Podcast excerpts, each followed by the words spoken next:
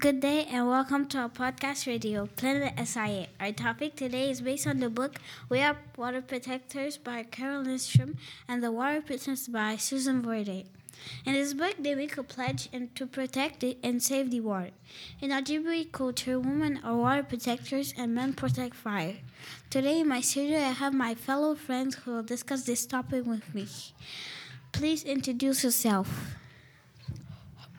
Uh, my name is Suleiman. I support the Native Nations and their pledge to protect water. Hello. Oh. Hello, I am Kenza. I am also Planet SCA member and believe us people we can do better to save and protect water. Hi, my name is Marie Christina.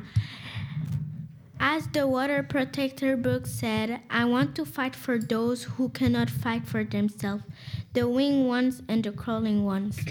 Good day, my name is Celine. I stand f- for the water. We must help Princess Gie Gie and all the rest.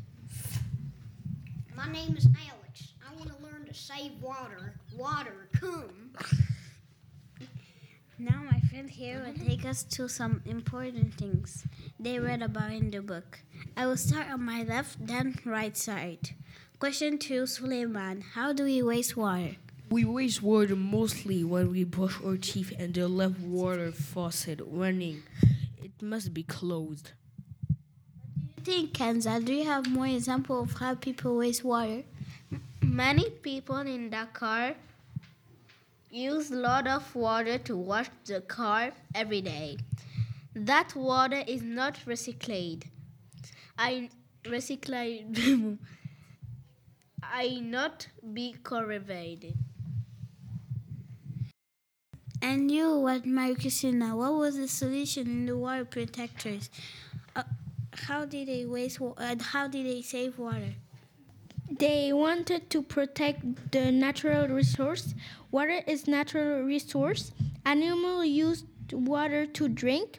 They complained to the government to stop pol- polluting the river and dam. From you, Celine, do you think Princess Gie Gie wasted water? No, she wasn't waste. No, she walked every day to fetch water, so she only fetched enough water for drinking and cooking. What are the solution, though? I asked Alexander. We should all be educated about how we how to use water. Water is alive and has its own spirits. The o- Ojibwe people believe that. Thank you for listening. Until next time, Planet SIA, we're out. Goodbye. Goodbye. Thank you for listening. Thank you so much. Thank you for listening. Okay.